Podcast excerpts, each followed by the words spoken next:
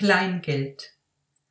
Bei der EU-Kommission gibt es Überlegungen, die Ein- und Zwei-Cent-Münzen abzuschaffen. Etliche Gründe sprechen dafür.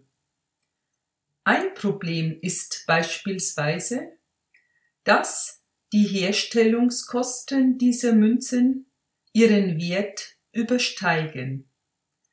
Besonders negativ ist, dass die kleinen Stahlmünzen mit Kupferauflage oft verloren gehen und so ein Umweltproblem darstellen können. Bei mehreren europaweiten Umfragen ergab sich, dass etwa zwei Drittel der Verbraucher die Abschaffung der Münzen begrüßen würden.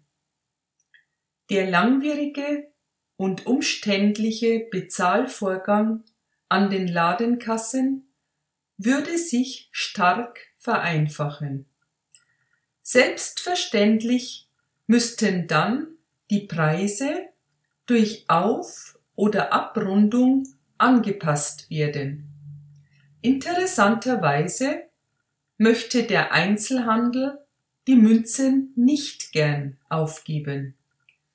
Darüber hinaus befürchten viele Europäer, dass dies der erste Schritt in einen komplett bargeldlosen Zahlungsverkehr wäre.